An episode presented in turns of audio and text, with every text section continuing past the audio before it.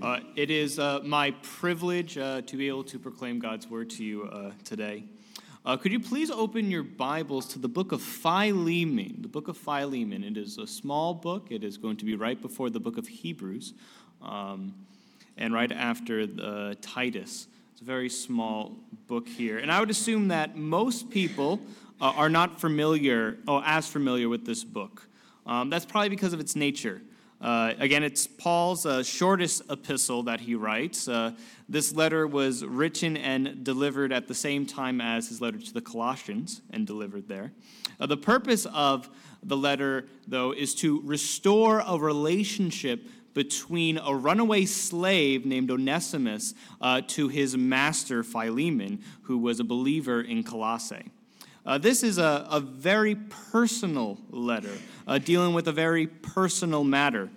Uh, there is no great theological discourse uh, here that you might assume to find here in Paul's uh, letter. Uh, and there's no commands to the church either, or to anyone besides Philemon. So, the question that I asked, and the question that might arise to you, is why is this in our Bibles? Why did God inspire this book? And I was drawn to uh, this book uh, some years ago, mainly because of my love of apologetics. I, I, love to know how to defend my faith, to understand why I believe what I believe, and to go out and to show that, no, we're not crazy people here. We actually have a reason for the hope that is within us. Um, and for this book here, directly relates with the issue of slavery. Uh, and that's a hot button issue in America. Uh, our history uh, uh, within our history. And sometimes, and oftentimes, skeptics will love if they get a chance to throw uh, the issue of slavery in the Bible in the face of particularly young believers or uh, with Christians who do not know their Bible as they ought to. So I originally thought this study of this book was going to be centered around a Christian's understanding of slavery and to defend the truth of God's word. But this book is not an apologetic book.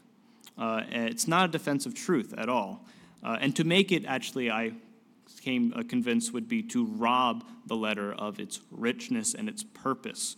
For this letter, at its core, is how to live out the truth of the gospel to its most radical conclusions.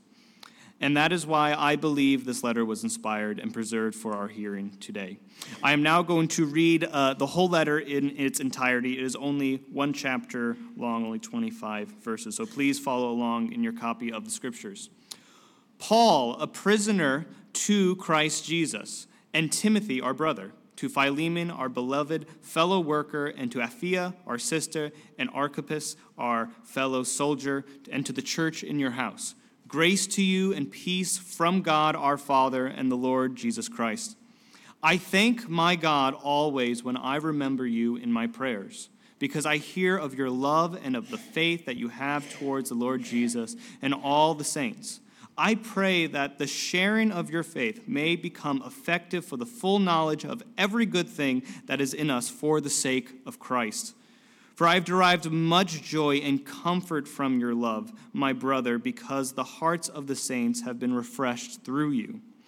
Accordingly, though, I am bold enough in Christ to command you to do what is required. Yet for love's sake, I prefer to appeal to you. I, Paul, an old man, and now a prisoner also for Christ Jesus, I appeal to you, my child, Onesimus, whose father I became in my imprisonment. Formerly he was useless to you, but now he is indeed useful to you and to me. I am sending him back to you, sending my very heart. I would have been glad to keep him with me in order that he might serve me on your behalf during my imprisonment for the gospel. But I prefer to do nothing without your consent in order that your goodness might not be by compulsion, but of your own accord. For this per- perhaps is why he parted from you for a while, that you might have him back forever, no longer as a bondservant, but more than a bondservant, as a beloved brother, especially to me, but how much more to you, both in the flesh and in the Lord. So if you consider me your partner, receive him as you receive me. If he has wronged you at all or owes you anything, charge that to my account. I, Paul, write this with my own hand. I will repay it. To say nothing of your owing me even your own self. Yes, brother, I want some benefit from you in the Lord. Refresh my heart in Christ. Confident of your obedience, I write to you, knowing that you will do even more than I say. At the same time, prepare a guest room for me, for I am hoping that through your prayers I will be graciously given to you. Epaphras, my fellow prisoner in Christ Jesus, sends greetings to you, and so do Mark, Aristarchus, Demas, and Luke, my fellow workers. The grace of the Lord Jesus Christ be with your spirit. Please pray with me. Lord, I ask that as your word is proclaimed today, that you might completely remove me from it, that your truth might be proclaimed, not any wisdom or rhetoric that you have given me, but that you, by your Spirit, might powerfully move here today. For without you, Lord, we can do nothing. So, Lord, please use uh, this vessel for your purposes. In Jesus' name, amen. So today I wish to break down this letter by focusing on the three people here. And that will be my three points this evening. My first point will be Philemon, the faithful brother. My second point will be Onesimus, the restored sinner. And my third will be Paul, the Christ like shepherd. So, first we will examine Philemon, the faithful brother in the church. Most likely, Paul has never met Philemon. Uh, Paul never, he did not plant the church in Colossae. He never went to Colossae. So there's no reason that he would have actually known Philemon. And we see in the text here when Paul comments, he says all that he has heard of Philemon. It was all probability that he heard of him through Epaphras, who is in prison with him right now, but also the one that planted the church in Colossae. Um, it'd also be safe to assume that Onesimus, who was with him in Rome, told Paul of him.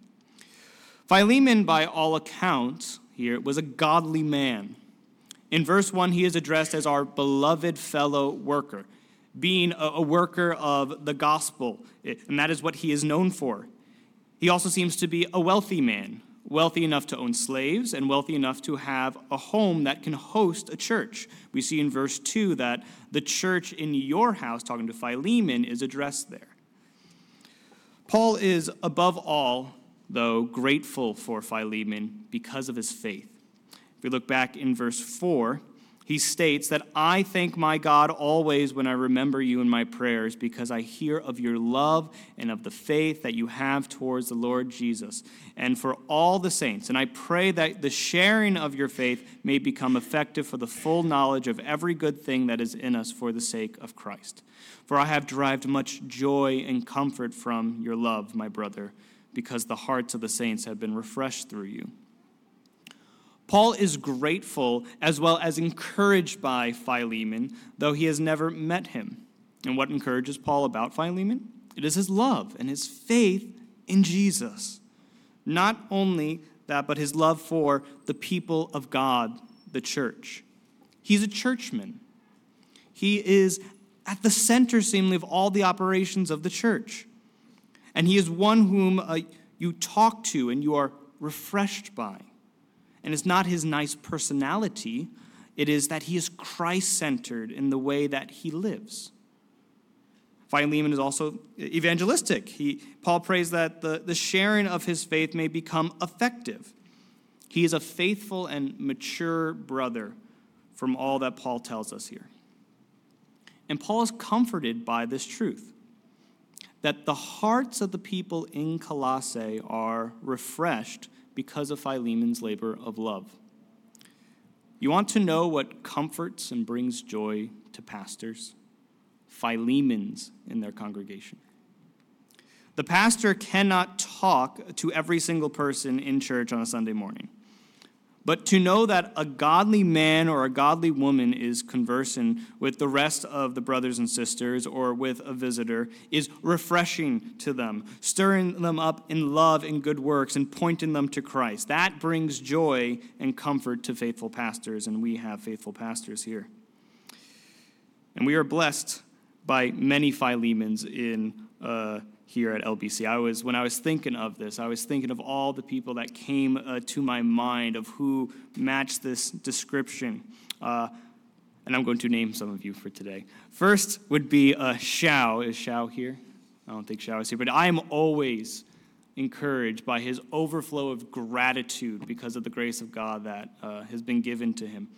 He is always overflowing with it. I think of Rocky Wolford, and I also think of Rob Piero back there. That guy in the back, if you don't know him, make sure you talk to him because he will always have a Christ exalting word. When you ask about him, he goes, God is good, Christ is sovereign, he's been good to me today. That is their attitude. When I think of uh, the sisters, I think of Sarah Toka. I think of Michelle Herman, who are always encouraging and Christ like. And these are only a few names uh, that we have been blessed by. My last observation of Philemon is that he here is a humbler receiver of instruction. For Paul writes in verse 22 that he is confident of your obedience. I write to you knowing that you will do even more than I say. Paul ends the letter with confidence in Philemon and he has confidence because of his character, and that he will listen to Paul's appeal. If any man be considered godly, he will be humble and listen to correction. For the Proverbs say that the way of a fool is right in his own eyes, but a wise man listens to advice. And Philemon is not a fool. But Paul goes even further and states that he has confidence that Philemon will do even more than what is asked of him. He is being asked to receive Onesimus to reconcile with him. And he assumes that Philemon will do more than what is being required of him. That the task of not just merely, oh, it's okay, I'm glad you're here now, will, he will be received back in abundance. This will be done in abundance, this task, going far and beyond what is expected of him. And this is true for Christians, don't obey merely because they ought to but the Christian obeys because he wants to. Obedience is the overflow of a changed heart in Christ. The godly man is zealous for good works. He loves as he has been loved, and he outdoes one another in showing honor. And Philemon is an example of this man who has been radically changed by his master, Jesus. But all this is impossible outside of faith. You want to be like Philemon? The temptation here, and my temptation, even preparing this sermon, is go, you're going to emulate this, do this, do this. No. But what is Paul encouraged by? His faith. You want to be like Philemon, grow in faith, grow in trust, in belief in Christ and his word. Set your mind on things above, and your life will be changed because of it. Next, we're going to turn to the example of Onesimus, the restored sinner. Onesimus was Philemon's doulos. That is the word in Greek here that is translated bondservant, if you have it in the ESV. Or in other translations, it will be tr- translated as slave or servant. And this is due to the fact that the term can either mean slave or servant, it goes both ways. Uh, a bondservant here is a particular type of servant that would be bound uh, for a certain number of years to their master. In Roman times, for my research, it's usually about seven years that they would be bounded. And, and Onesimus here is either a bondservant or he is a slave. He is not a free man. And I'd also like to, before we move on, make a quick comment about how the Bible interacts with slavery. Uh, to summarize, and if you want to talk to me more about this afterwards, the Bible does not endorse slavery, but merely recognizes it as a reality in a fallen world. It does not call for the radical overthrow of the institution, as maybe we would hope for, uh, but it calls for rights and the recognition of dignity and the image of God within slaves. And if you do that, that actually undermines the whole institution, if you think about it. Um, and we see that truth clearly in this letter as well. And again, if you want to talk more about that, I'll be more than happy to talk to you about it. And Onesimus was a slave. But by all accounts of this letter, he was not a useful slave. Uh, for in verse 11, Paul makes a play on words with his name, for Onesimus in Greek means useful. Uh, but in verse 11, uh, Paul says that Onesimus was useless. He was not helpful at all. Uh, And being a slave does not give you an excuse to be a lazy worker either. Uh, in Colossians, Paul writes that bondservants are to obey in everything those uh, who are your earthly masters, not by way of eye service or as people pleasers, but with sincerity of heart, fear in the Lord. Whatever you do, work heartily for the Lord and not for men, knowing that your Lord will receive the inheritance of your reward. You are serving the Lord Christ. For the wrongdoer will be paid back for the wrong he has done. There is no partiality. So, whatever situation you are in, uh, uh, it, excuse me, whatever situation you are in, you are, you are to work hard. That's what all of us are called to do. Because you, when you work, you don't ultimately work for your boss, but you work for God ultimately. So if you have a terrible boss or a miserable job, as long as you are there, Work hard in the fear of the Lord. For your heavenly master will reward you, and any wrong that is done to you will not be overlooked. God is judge, and he is a good and just judge. But Onesimus was not a hard worker. In fact, he ran away. From what Paul says uh, of the debt that Onesimus owes, it would be actually safe to assume that when he ran away, he stole from Philemon. And it's probably a way to uh, pay for the journey uh, to Rome. He needed more than uh, his, uh, his non existent wages. So he stole from the house of Philemon to run away. And it seems here from this that he was not a Christian when he ran away, but when he was originally in Colossae. Onesimus was a rebel. He was one that rebelled against his earthly master in running away, and he rebelled against his heavenly master in his sin when he rejected his status in life where God had placed him and sought to change it by his own wisdom. And we do not know all the details of Onesimus' flight, his motives, his plans, but we do know that somehow he ends up in Rome, and when he's in Rome, he somehow meets Paul, who is under house arrest there. And we know this somehow is not a coincidence, but the work of God. Again, Onesimus is not a believer yet. I, I, doubt he was seeking out Paul. But at some point on the journey, something radical happens in his life. At some point, the Lord saves him. He goes from darkness into light. He goes from runaway prodigal son to the arms of his beloved father. And through his conversion, Onesimus comes under the wings of Paul. In verse 10, Paul refers to Onesimus as his child whose father I became in my imprisonment.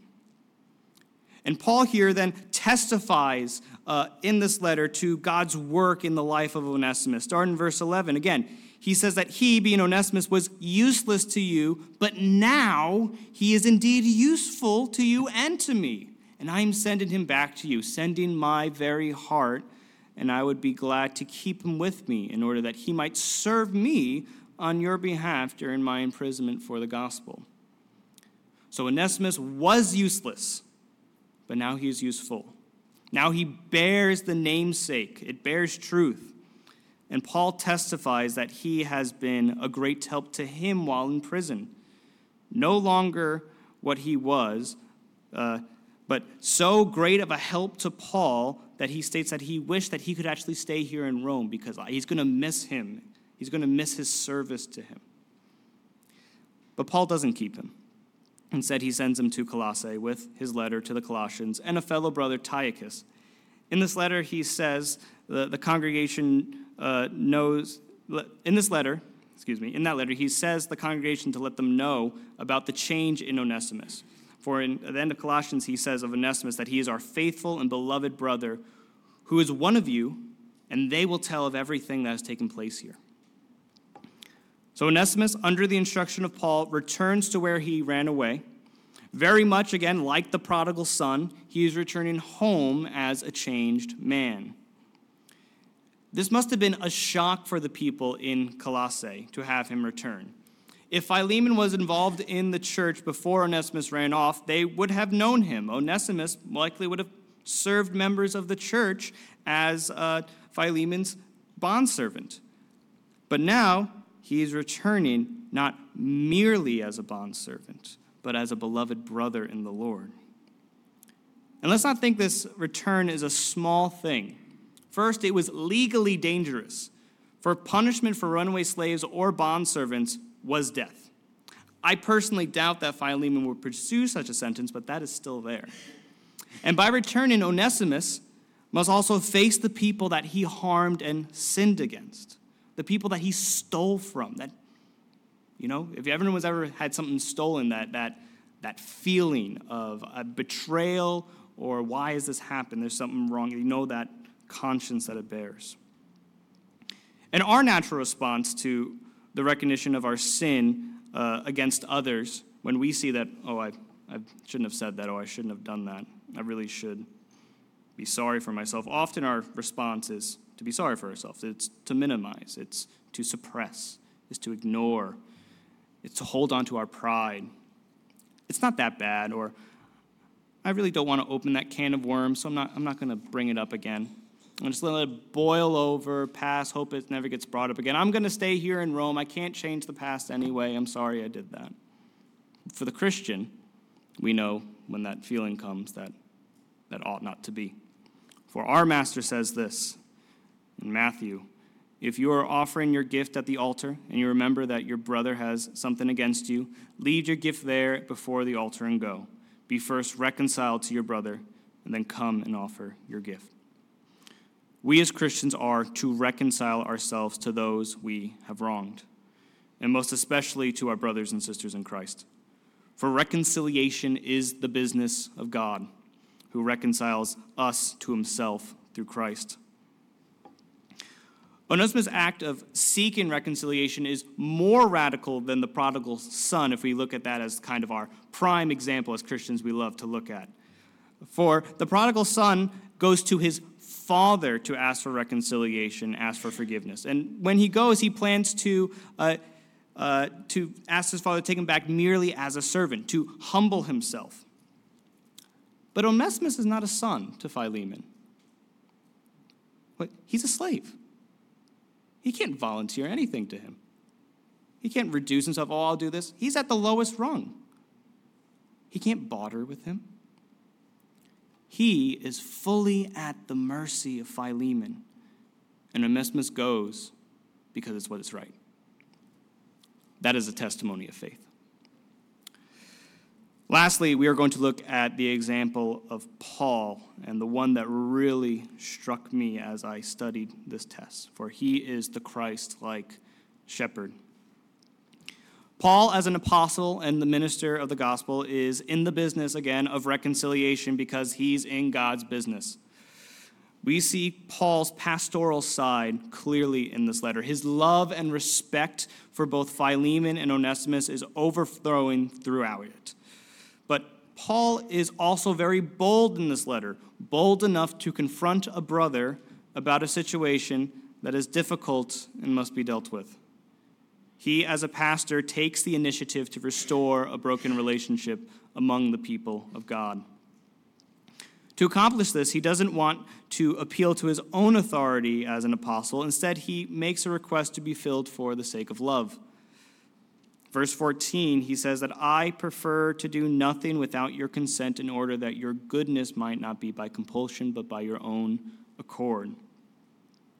As a pastor, his main job is appealing to his flock, exhorting, urging, not compelling by means of authority. The Christian life is not one of outward behavior modification, but is heart change. The pastor wants those in his church to do good, not because they have to, but again because they want to. Same idea I said before. Because they see it as good, and that is the pastor's goal to shift their eyes towards that.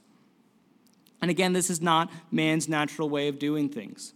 As a teacher, uh, if my students aren't listening to me, I am far quicker to use means of compulsion rather than doing what rather than do what they ought to do on their own accord. I'm much more quicker to go, okay, you're getting detention. Okay, you're getting points off. That is my nature.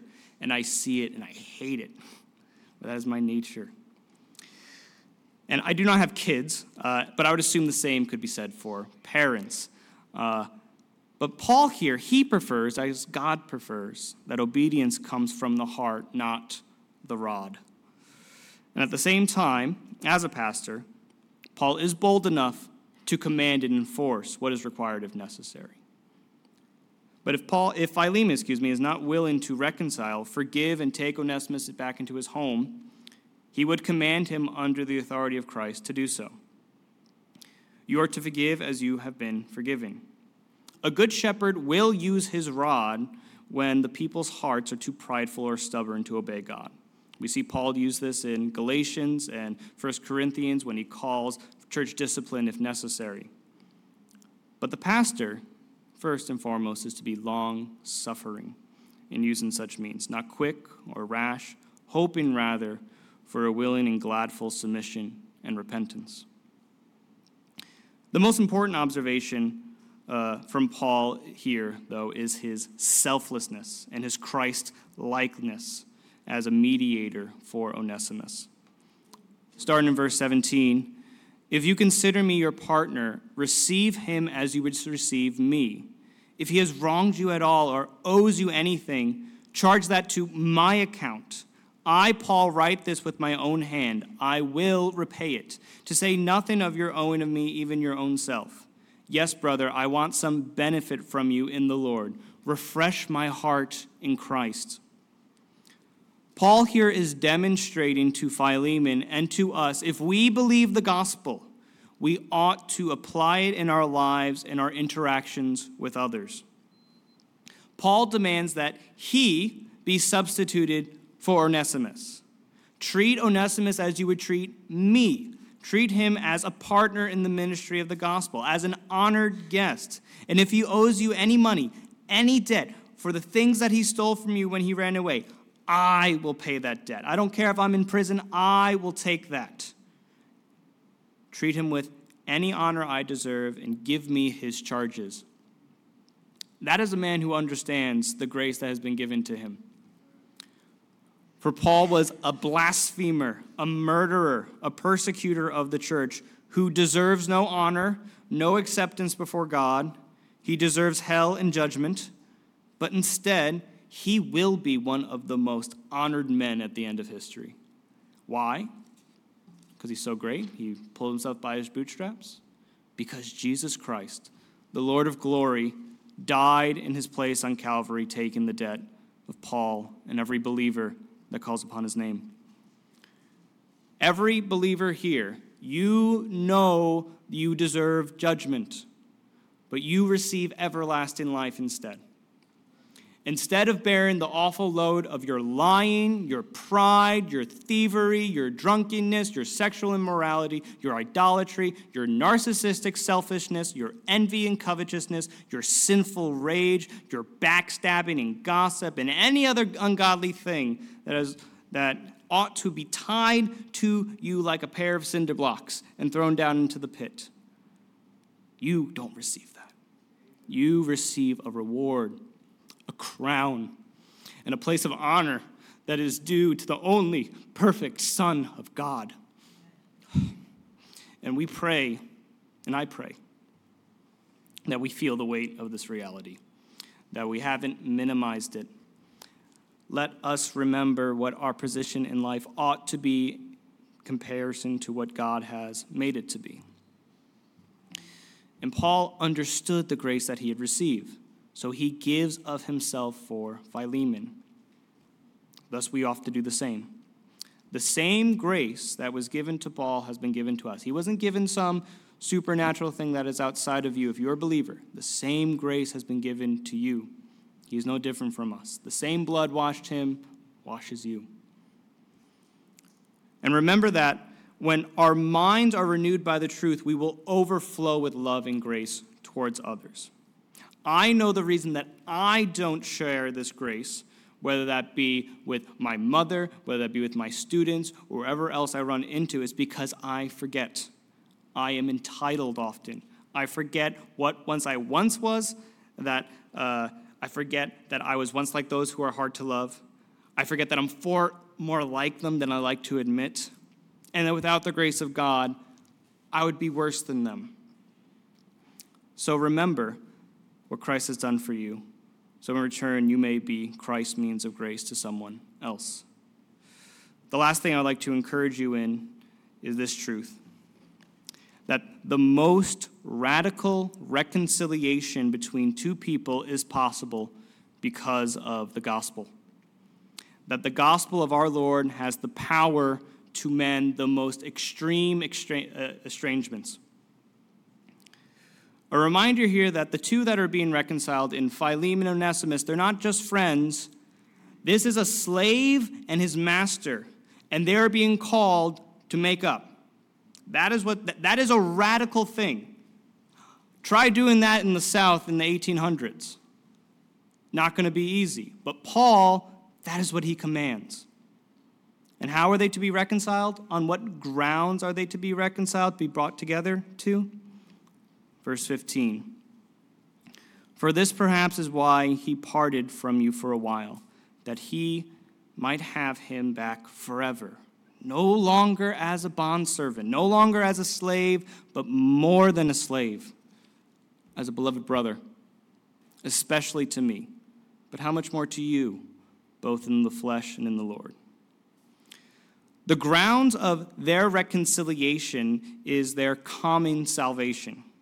They both know the grace that has been given to them. They know Christ. And in Christ, we have equality uh, in respect and dignity before God. Whatever your earthly relationship may be, if you are in Christ, that relationship is secondary. Me and Steve are equals. Not, I, that doesn't mean I can go and tell him what I think the school should do to, tomorrow or who to hire and whatnot. But before God, we are on same ground. There is no partiality between me and Steve, him as an elder, him as my boss, whatever it might be. We are equals before God. For in Galatians, Paul writes that there is neither Jew nor Greek, neither slave nor free, and there is no male or female, but you are all one in Christ Jesus. Onesimus is not just a slave to Philemon, he's far more than that. He is a brother in the Lord. Salvation is forever, and the bond between believers is forever. The church member that annoys you most in this congregation, you will spend eternity with. Remember that. And you have far more in common with that person than the person you can have small talk with that is not a believer at work. That person you will not spend eternity with unless by the grace of God they come to him. So, that most annoying person, think of that person. They are to be beloved in your eyes because they are beloved in God's. And if Christ shed his blood for you and forgave you, you did not deserve it. We are to follow the example of Christ to our brothers and sisters. And Paul implies here the, the reason that Onesimus fled was the hand of God so that they might have this deeper bond, right? He did this awful, evil thing. This was God's plan right? What Onesimus meant for evil, God meant for good. I hope that comforts you, as it did me, uh, about when you think of some maybe broken or estranged relationships that you have, particularly with uh, fellow believers, if you know any, either at this church or another church. But there's hope. That this hardship is not out of God's plan or purpose. And by God's grace, it can be mended. And the book of Philemon here is a great example for us to marvel and hope in. And in reconciliation, it will require humility on all parts. For Onesimus had to humbly go back to Colossae. Philemon had to humbly receive Onesimus back. And Paul had to humbly give of himself financially and take those bold steps forward for reconciliation. Perhaps uh, that may be you in humility can go forward and start that reconciliation you need to today. For in Christ, for if Christ can reconcile God and sinful man, how much more can he do so in your relationships? Amen? All right. Let's thank the Lord. Lord, thank you for this opportunity today. Lord, I pray that uh, your spirit and your word might be the means, for it's the only means of radical change in our lives. Lord, let us be humble. Let us submit to your word. And let us glory in the glorious gospel of your Son. In Jesus' name we pray. Amen.